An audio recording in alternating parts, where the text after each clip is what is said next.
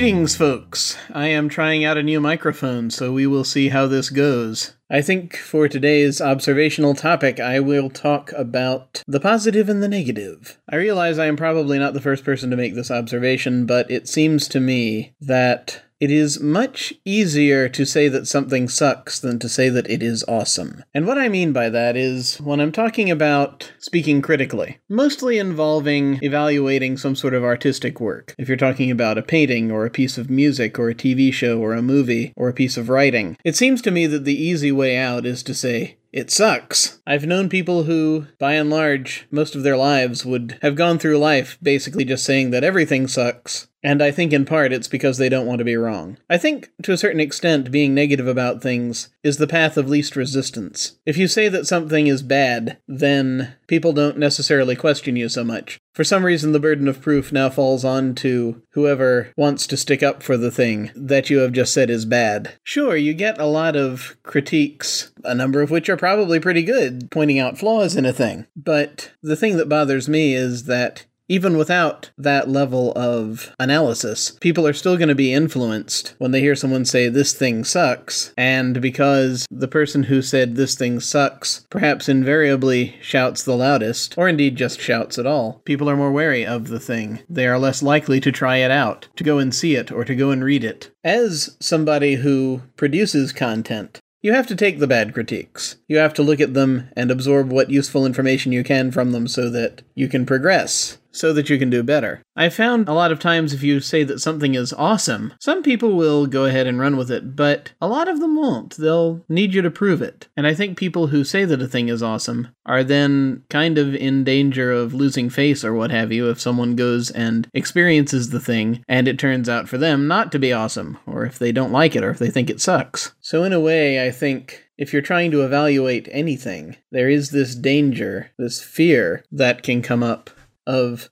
sticking your neck out for something only to have it chopped off. I really wish I knew where this came from. Do we care that much about what other people think? Are we so protective of our reputations? Are we so terribly embarrassed of the things that we like that someone not liking it will immediately invalidate our experience? I know there are a lot of people like that, especially in the geek world. They will not hear anything bad said about their favorite things. They will go ballistic if you speak against them. I mean, there are plenty of examples. Just to name, say, like a dozen out of the air Star Wars, Star Trek, Doctor Who, Firefly, Apple, Microsoft, Marvel, DC, Harry Potter, Battlestar Galactica, Game of Thorns, uh, Thrones, The Wheel of Time. And that's just the first 12 that came to mind. And just in that group, I'm a fan of at least half of those things, and I don't have anything against the things in the other half. But there are folks out there who will immediately get upset if you say a single word against it, because I think they don't want to have to defend themselves. They've been torn down by people who took the easiest way out and criticized them, and just put them all into a single category, and said that their thing sucks, with or without giving valid reasons. I think the best thing to do when evaluating something is to be honest. If you do not like a thing, go ahead and say that you do not like a thing. But explain why you do not like the thing. Give what at least seems to be a logical reason. Even if that reason is, I personally am not into this kind of thing, and this piece of art to which I have been exposed has shown itself to be that kind of thing. Here are the things I do not like about that kind of thing. This piece of